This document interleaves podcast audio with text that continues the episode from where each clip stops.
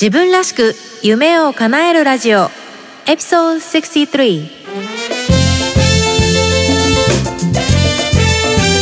こんにちは。サンディエゴメイコと中村真由子です。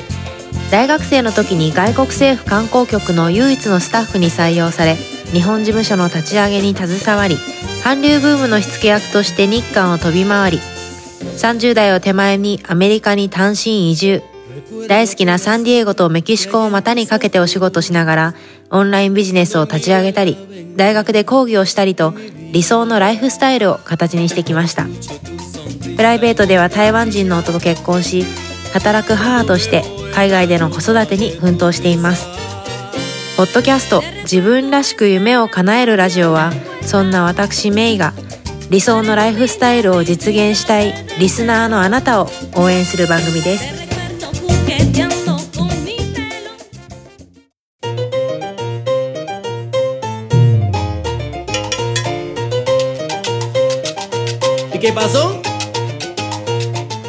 皆さんこんにちは。メイです、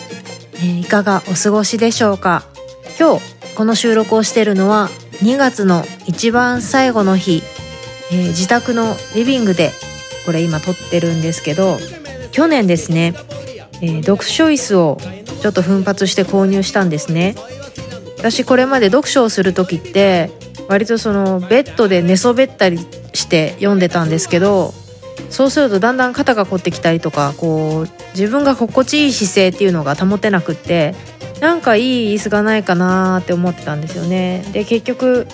えーリクライニングできる椅子プラスオットマンあの足置きですね。のセットになってる、えー白い椅子を購入してでこれをリビングに置いてるんですけどこれ買ったはいいけど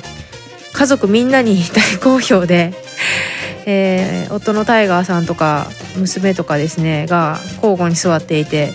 意外と自分が座ってる時間はまあ思ったより多くはなかったりするんですけどでもこうやって座って今日も、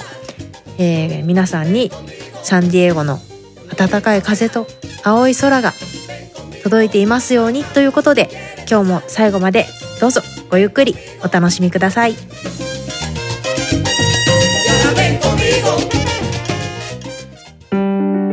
自分らしく夢を叶える。はい。今日は、えー、待ちに待ったと言いますか。私が待ちに待っていた。ずっとねこれ収録しようと思いながら後回しにしてたんですがようやく重い腰を上げて今日収録します、えー手帳術2019、えー自分をご機嫌に保つ手帳術っていう形でね、えーお話ししていこうと思うんですけど、えー先日ですね、私いつも割とこの自分が気に入ってる手帳を持ち歩いてるんですけど、えー同僚の女性に尋ねられたんですね。なんかいつも持ってますね、みたいな感じで。そう。で、なんかその自分の手帳に対するこだわりとか、日本とアメリカの手帳の、手帳術の違いですね。えーこれ、このポッドキャストの第3回で、えー手帳術日本対アメリカっていうふうに題して、えーお話ししてしてたんですけど、まあ、具体的に話すと、その日本っていうのはその時間管理っていう意味ではすごく得意で、手帳術がこう発達している文化を持っているなと感じていて、一方で欧米とまあ一括りにちょっとしちゃうんですけど、欧米に関しては、えー自分とのコミュニケーションっていうんですかね、をジャーナルという形で、えー書き出していくことで、まあ、長期的な目標とかね、自分の内面を見つめたりとか、まあ、そういったのが、えー得意ですよっていうので、で、まあ、実際にそのワーキングウーマンの例ということで、まあ、日本人とアメリカ人一人ずつ、えー手帳の使い方、ジャーナルの使い方っていうのを紹介したのが第3回、えーだったので、もしまだ聞いてない方がいらっしゃったら、ぜひ聞いてみてください。えー、サンディゴメイドットコムスラッシュ3、あの、数字の3ですね。で、検索していただけると、えー聞いていただくことができます。まあ、これをやってたんでね、その同僚の女性に、その手帳をいつも持ち歩いてるねっていうのを話しかけられた時に、その手帳に関して、なんか自分が熱く語ってる、なんかそんな自分がいるのに気づいてですね、あやっぱり私ってなんか手帳とか好きなんだな、その手帳術とかね、なんか手帳とかジャーナルとかって本当好きなんだなっていうのを改めて感じましたね。で、過去にはこの第3回の手帳術日本対アメリカの他にもですね、第30回で、えー、失敗をプラスに変える手帳術っていうのを、えー、お話ししてます。で、これは、えっ、と、まあ私はそのさっき言った日本の時間管理の得意な部分と欧米のその自分とのコミュニケーション、自分の内面を書き出したりとか、えー、長期的なゴールを確認したりとか、そういったこう、両方の側面、その時間管理の側面とジャーナル的な側面を一つの手帳で、えー、管理して見直していきたいっていうので、自分流の、えー、手帳術というのがあるんですけど、まあ、具体的に話すと、30回でお話ししてたのは、えー、一つ目が champagne moments と言って、前の週で起こったこうシャンペーンでお祝いしたいような出来事を次の週の頭に振り返って書き出していく。それから、フォーカスオブザウィークと言って、その週にフォーカスしたいこと、やらないといけないことっていうのは山のようにみんなあると思うんだけども、えー、その中でも自分が特にこうフォーカスしたいものっていうこうテーマを決めて、それを書き出しておくっていうのを、えー、まあその時間管理っていう手帳の中で週ベースで、えー、見ていくっていうのをやってて、プラス、その失敗をプラスに変えるっていう意味で、前の週を振り返って、なんか失敗してしまったことと、まあ、そこからの学びを書き出すように。これはね、あの、まあ、軽い感じでやってるんですけど、えー、そういったのを第30回でお話ししてます。えー、この内容は、えー、サンディエゴメイ .com スラッシュ数字の30で聞いていただけるので、ぜひチェックしてみてください。えー、そして今日、えー、第63回ということで、手帳術2019ということで、えー、今年の私の手帳術のトレンドといいますか、一人でトレンド。ね、どんな感じでやってるかっていうのとか、まあ、最近のと言いますかね、私の手帳に関するこう悩みとかね、あの、考えてることとか、あの、こんな感じでやってますっていうのを、えー、お話ししていこうと思います。で、えー、去年第3回で、えー、私が使ってた手帳、2018年に使ってた手帳が何だったかっていうお話をそこでしてて、で、さっきのウェブサイト、スラッシュ3の方でも、えー、ご紹介してるんですけど、今年は手帳をなんと変えました。えー、というのも、やっぱりね、あのー、週刊バーチカルがいいんですよ。えっ、と、週刊バーチカルっていうのは、えー、手帳を見開いて、1ページで、えー、1週間の予定が見れて、で、バーティカル、縦なんですね。その、月曜日からまあ日曜日まであって、えー、時間軸が、例えば朝6時から夜10時までってあったら、それがこう縦に並んでる感じなんですよね。で、これがなんでいいかっていうと、その、まあ、時間列でこう、ものが見れるし、予定を横書きできる。で、あの、管理できる。だからまあ、例えば9時から10時までミーティングがあったら、その時間をこう、ブロックしてとかっていうのがやりやすい、見やすいんですよね。で、えー、字も書き込みやすいっていうので、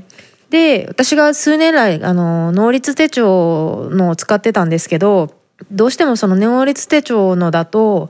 えー、メモ欄が狭くなっちゃうんですね。で、私の場合、その、ジャーナル的な、えー、要素を手帳にしっかり盛り込んでいくタイプなので、やっぱりメモ欄が少ないっていうのは、ちょっと使いづらいんですよね。例えば、そのさっき話した champagne moment が書けなかったりとか、今週のフォーカスする内容が書けなかったり、まあその他ね、自分が思いついたことメモとか、まあいろいろ、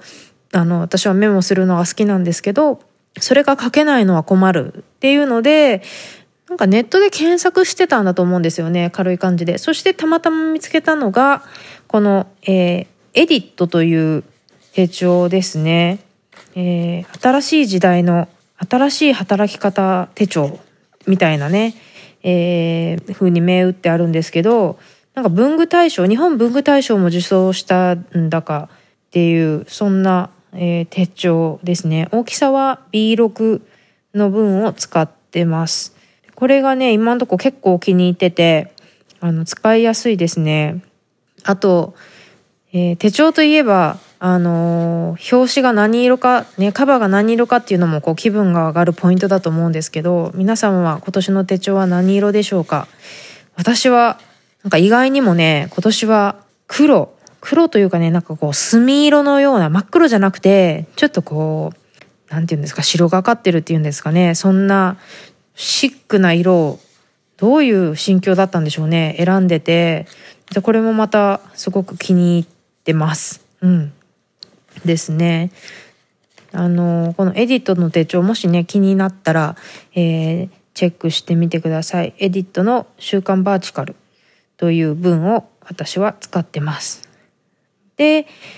そうですね、最近と言いますか、まあ去年から今年にかけて、私が手帳関係、時間管理関係、そしてジャーナル関連で悩んだことの一つが、えー、予定を手帳で管理するか、スマホで管理するかですね。で、去年の出産前後に関しては、あの、机につく暇っていうのがなくて、ゆっくりペンを持つ暇がなかったので、もうひたすらスマホですね。スマホに予定を入れて、で、まあ時間が来たらポーンとお知らせしてくれる。だから忘れないっていうので、えー、言ってたんですけど、やっぱりそのちょっとでもね、机にす、あの、つくような時間が持てるんであれば、あの、手帳いいなって思いますね。で、手帳のいいところは、スマホと比べてですね、手帳のいいところっていうのは、やっぱりこう長期的な、えー、時間での、まあ何かを確認したい時っていうのはやっぱり紙は強いですね。スマホだとなかなかそれが難しいっていうのとか、あとやっぱりこう何度も見返したいような内容だったりするとやっぱり手帳がいいので、まあそういった意味ではね、やっぱりジャーナル的な機能っていうのは手帳に持たせる、紙の手帳に持たせるのがいいのかなと思いますね。うん。あとは、そうですね。まあスマホ、ね、なんか今最近スマホと手帳、紙の手帳をこうどうやってシンクロさせていくかみたいな、なんかそういったのも結構話題、あのネットでね、話題になってたりはするみたいですけど、皆さんは、えー、手帳派でしょうかスマホ派でしょうかそれとも、えー、両党派でしょうかね。私はスマホも使ってますね。なんかこう、さっきも話したみたいにこうお知らせが欲しい時こう時間ですよみたいなね子供迎えに行く時間ですよポーンみたいなねそういうのが欲しいものに関してはスマホに入れてますね逆にそのなんかこう一度起こってしまったらもう忘れてもいいような予定まさにその子供を迎えに行くとか病院とかまあ紙の手帳にも一応何時か何時までって病院とかって書いてますけどそういうこうリマインド機能とかねそういうのはスマホなのかななんて思ってます。ね、皆さんも何かこう手帳 VS スマホっていうのでね、何か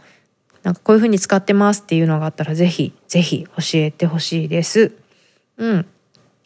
で、もう一つ、えー、2番目に関しては予定と確定っていうので、これ何かっていうと、これもね、あの、友達の、あの、ひ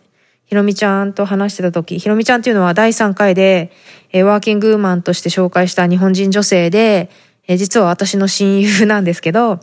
えー、ひろみちゃんと話しててね、なるほどねって思ったんですけど、あのヨガに彼女は行く、私もヨガしてるけど彼女もヨガしてて、日本で。で、その、ただ彼女はすごい仕事を一生懸命頑張ってる子で、で、去年は仕事が忙しすぎて、なかなかヨガに行けなかったのが反省点だったそうなんですね。なんで今年はどうしてるかっていうと、その、いつヨガに行けるかわかんないけども、その、夜の時間で、もし行けたらこんな、こんなクラスが合ってるよっていうのを、シャーペンでその時間に、その何時からのところに、えー、このクラスが場所、何々スクールで合ってますよっていうのを書いとく。うん。で、で、実際に行ったらそれをペンで確定っていうことで、実際に行ったよっていうので、また書き換えてるそうなんですね。で、そのポイントはまず、まあ本当にできるかわかんないけども、えー、自分、いつでも消せるシャーペンで予定に組み込んでおくことで、あの、実際に行く確率を上げるっていう効果がありますよね。で、さらに実際に行った、あの、ヨガのクラスがペンでもう消えないペンで、あの、書かれることで、あの、後日見直した時に、あ、今月は何回行ったなとかっていうのが見返せるようになってるっていう仕組みなんですよね。で、彼女も私も手帳は捨てない派なんですよ。一年、はい、終わった、はい、さようならじゃなくて、そうやって、あの、もう終わったことだけども、それが記録として、あの、手元に残るので、まあ、特に私の場合はそのジャーナル的な機能もつけてるので、必ず手帳は捨てないで取っておきますね。で、それをたまにこう、なんかの表紙で見直した時に、ああ当時はこんなこと考えてたんだなとか、あこういうこと頑張ってたんだなっていうのが振り返れるだけで結構気分が上がるものなんですよね。うん、で、最後、えー、これが自分をご機嫌に保つ手帳術と名付けた理由なんですけど、手帳ってカバーがありますよね。で、あの、こう、開いたところに、こう、紙とかが挟めるようになってるの分かりますか？こう、透明の、こう、カバーがついていて、ありますよね。で、そこに自分が気分が上がるようなものを挟んでおくんですよ。で、私の場合だと、自分が行ったコンサートとか、あと、こう、美術館とか博物館の版権とか、コンサートのポストカードとかですね、アートのポストカードとか、楽しかった思い出、楽しい思い出とかね。あと、これから行くコンサートの版権とかも挟んどいて、ああ、もうすぐ行くな、みたいなね。そういうのを挟んでおいて、で、これももうずっと、ずっと挟んだままで保管すると、また数年後見返した時に、ああ、この年はここにこ、このコンサートに行ったんだな、とかね。あの、あ、こういう美術展に行ってたな、とか、そういったのが振り返られて、開くたびにちょっと気分が上がるっていうんですか？うん。そういった効果を、あの、最初はね、無意識で、だったんですけど、最近は割と意識的に。で、半券もこう、あの、手帳に貼り付けたりとか、まあ、ただ挟んだりとか、あの、まあ、それは物とか場合にもよって変えてるんですけど、結局なんか、あの、ページの中にどっかに貼り付けるよりかは、この見開きのところに挟んでおくのが一番目立つので、まあ、気分も上がりやすいのかななんて思ってます。そんなわけでね、えー、今日は手帳術2019ということで、えー、私の使ってる新しいエディットという、えー、週刊バーティカルの手帳、それから紙の手帳とスマホの使い分け、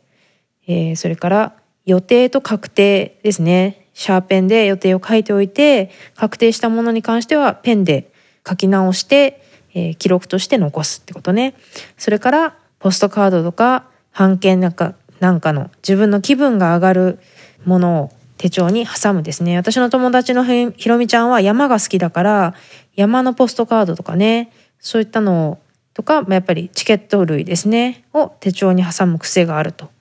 いうふうに話してました。皆さんは手帳に何か癖などありますか？そして今年はどんな手帳を使ってらっしゃるでしょうか？ぜひね、その手帳、時間管理の手としての手帳、プラス、